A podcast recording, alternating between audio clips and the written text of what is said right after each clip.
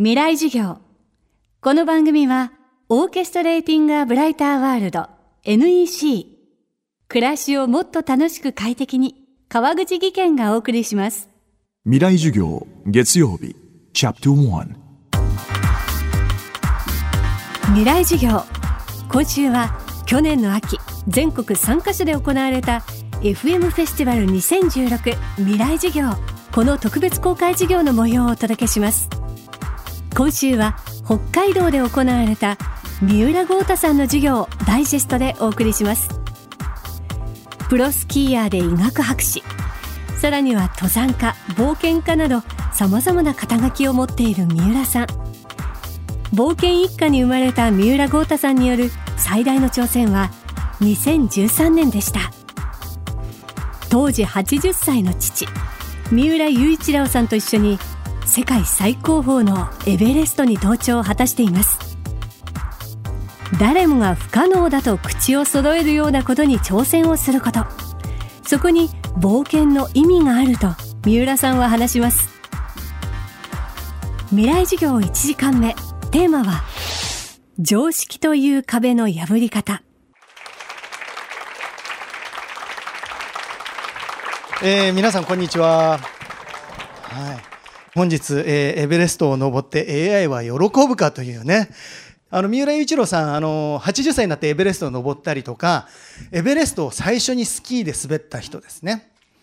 エベレストにはこれまでですね、数えたらごせんにん以上の人が山頂に立ってるんですよね。じゃあ三浦雄一郎がエベレストの山頂に立つ意義は何か。それははちじゅっさいでエベレストの山頂に立つからこそ、これが一つの冒険だとされるんですよね。何が大切かって、ロールモデルっていうのが大切なんです。机上の理論ではなく、それを実際にやった人がいるのか。で、よく世の中で心の壁とか何らかの壁、実際にですね、これね、語源があるのご存知でした？えー、実はですね、これ、えー、スポーツ心理学の心の壁、その前は何て言われていたか、いちマイルの壁、その前は何て言われていたのか、赤レンガの壁って言われてました。せんきゅうひゃくにじゅうねんだい、いちマイル走っていうのがイギリスにはあったんですよね。で、せんきゅうひゃくにじゅうさんねんにそれがよんぷんじゅうびょうの記録ができたわけです。で、よんぷんじゅうびょうっていうのはそれまでの記録よりもにびょう早かったので、素晴らしい記録だ。これ以上の記録を打ち立てることは難しいとされているんです。ましてや人類がよんぷんを切って走ることすら、これはエベレストを登ること以上に不可能だってされてたんですよね。ところがせんきゅうひゃくごじゅうねんにこのいちマイルの壁に挑戦しようじゃないかというね、オックスフォード大学の学生が現れました。えー、彼はですね、ロジャー・バニスターっていうね、医学生だったんですけれども、彼はその当時の最新鋭の医学の知識、スポーツ生理学、でもそれまで何て言われてたか、お前そんなことやめた方がいいよと、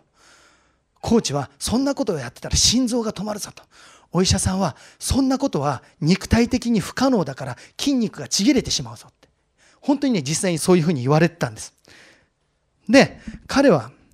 逆に考えたんですよね。みんなはいちマイルをよんぷん切ろうということが無理だからいちマイルを走るんだと。よんぷんを切ることを前提によんひゃくメートルずつ走ろうじゃないかと。その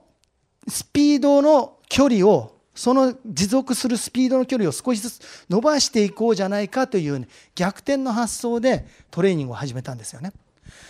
そしてですね、せんきゅうひゃくごじゅうにねんに彼ですね、にねんかんトレーニングして、えー、そこに伴走を使ったんですよね。伴走を使ってチームメートをいっ周ずつ走らせて、で記録を測った。そしたら彼さんぷんごじゅうきゅうびょうっていう記録を作ったんです。で、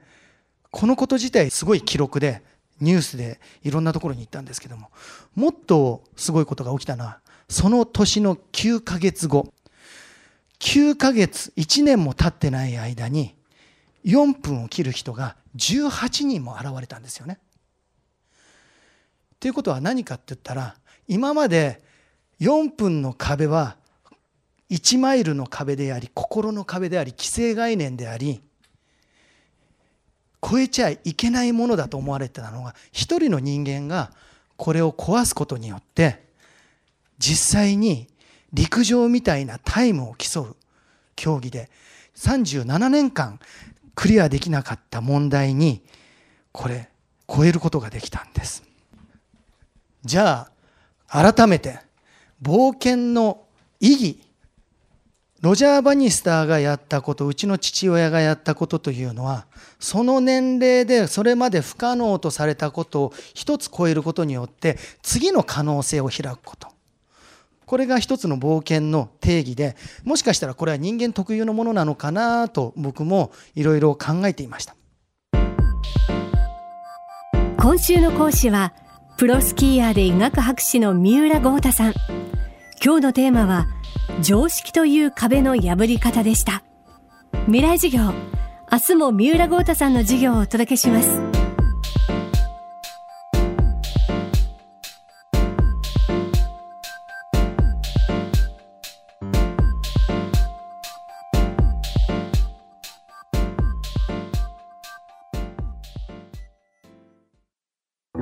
川口技研。